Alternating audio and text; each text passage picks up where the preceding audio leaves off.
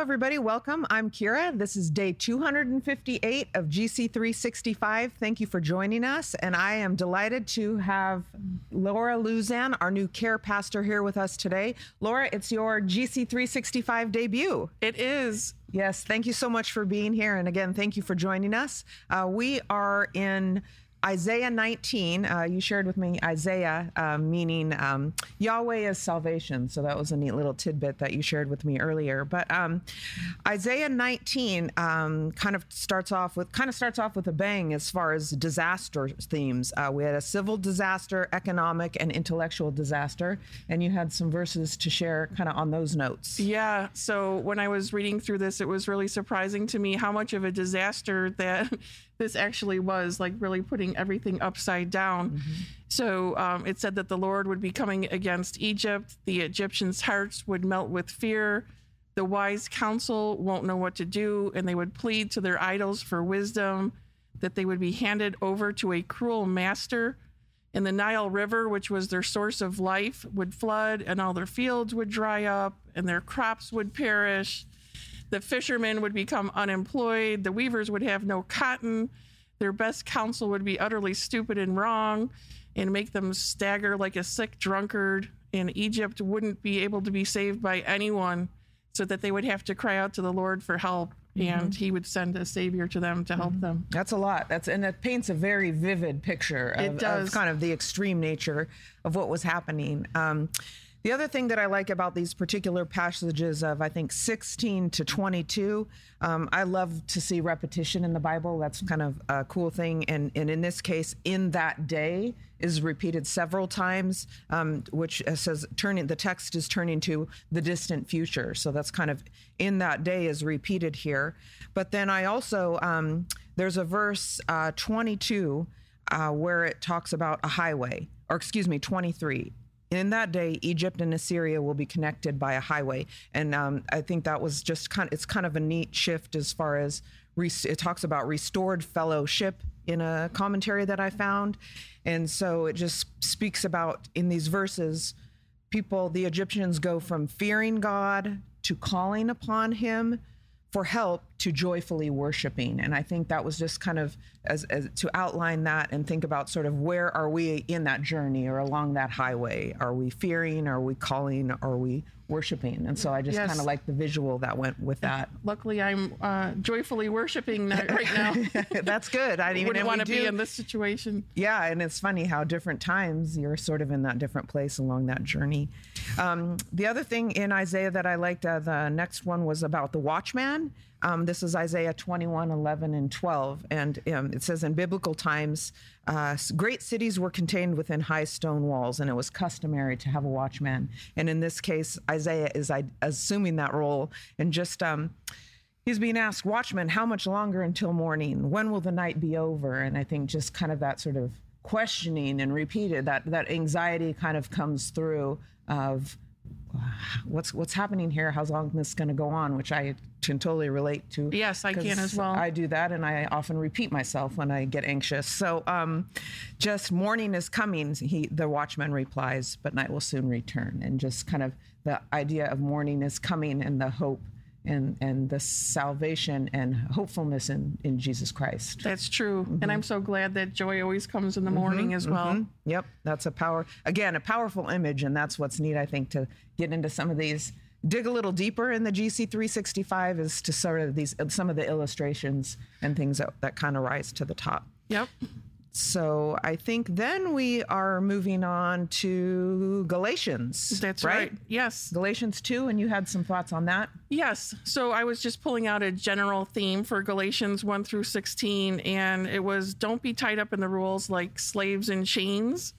Um, I think the Jewish people were getting confused. They thought maybe by. Um, being circumcised or following the letter of the law that, that, that, everything would go right for them but it's only by faith in jesus christ that we are saved and that was the lesson that they were going to be about to learn mm-hmm. Mm-hmm. And I think sometimes, as we just talked a little bit ago, sometimes it would be nice to have sort of specific rules to follow or guidelines or specific instructions sometimes. And when you kind of know when you're right or wrong, but that's again that's not what it's about it's about it's about grace and faith and walking in that um, and kind of trusting in that so true mm-hmm. Mm-hmm. one of the verses here that uh, kind of uh, jumped out at me is verse 8 For the same God who worked through Peter as the apostle to the Jews also worked through me as the apostle to the Gentiles. And this was Paul speaking. And I found this great little commentary um, about that, uh, saying that. Paul's kind of Paul's point is that is that he and Peter were the vessels, kind of the the the the, message came through them um, as as kind of the mouthpiece, almost like Isaiah was in was earlier, but it says um, in in talking about Peter and Paul, it says, of course, they kept their personalities. Paul wrote like Paul and spoke like Paul. Peter wrote like Peter and spoke like Peter. God doesn't change us into robots. He redeems us in total, including our personalities.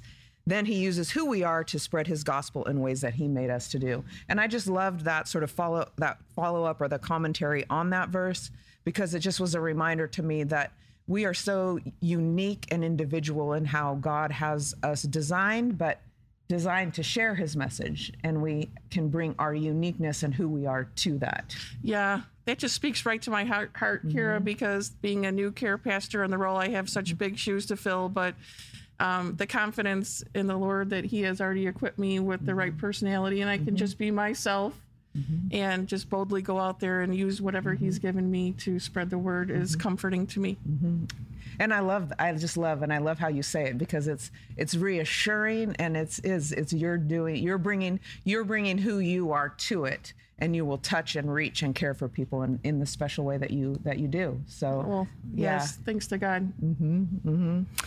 Um, and then Psalm 59 we had um, uh, let's see, 1 through 17. And um, did you also had some thoughts on that, right?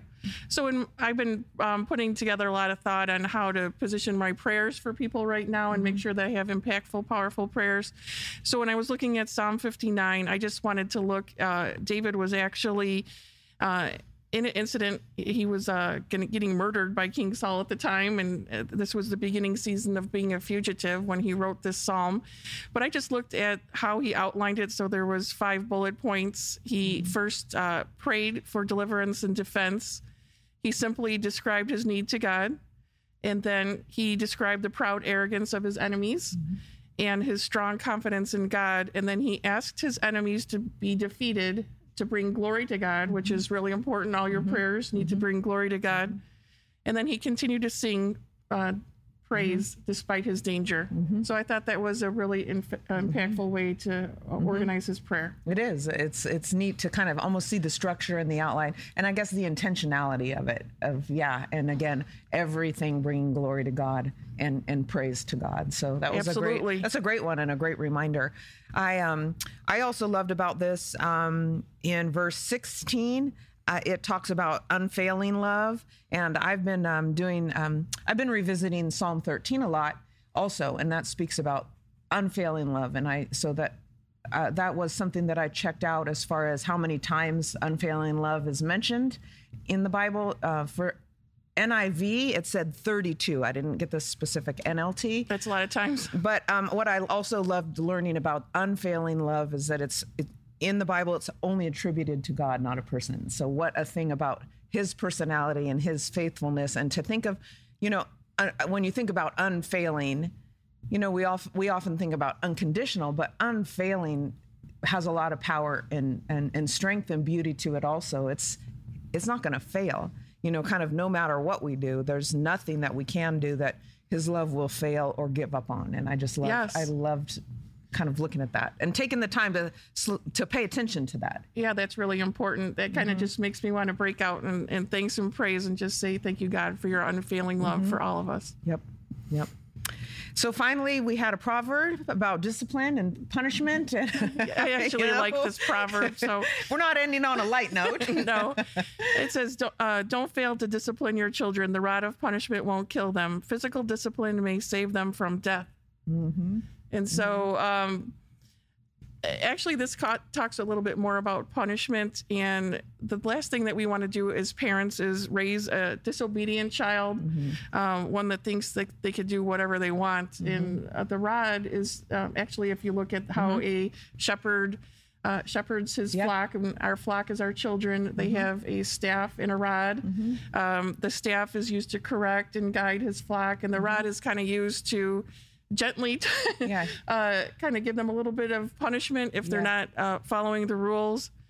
And um, basically, the bottom line is if you don't, you know, if you love your children enough, you're going to discipline them mm-hmm. because you wouldn't want them to turn mm-hmm. out to be disobedient. Mm-hmm. So, yeah. And uh, the rod, the one thing that I looked up that I said, what does the Bible say about spanking? Mm-hmm. And I had look, looked that up and they said, the rod and the reproof give wisdom, but the child left to himself bringeth his mother to shame. Yeah. so that kind of gave me a chuckle. Yep. Yep.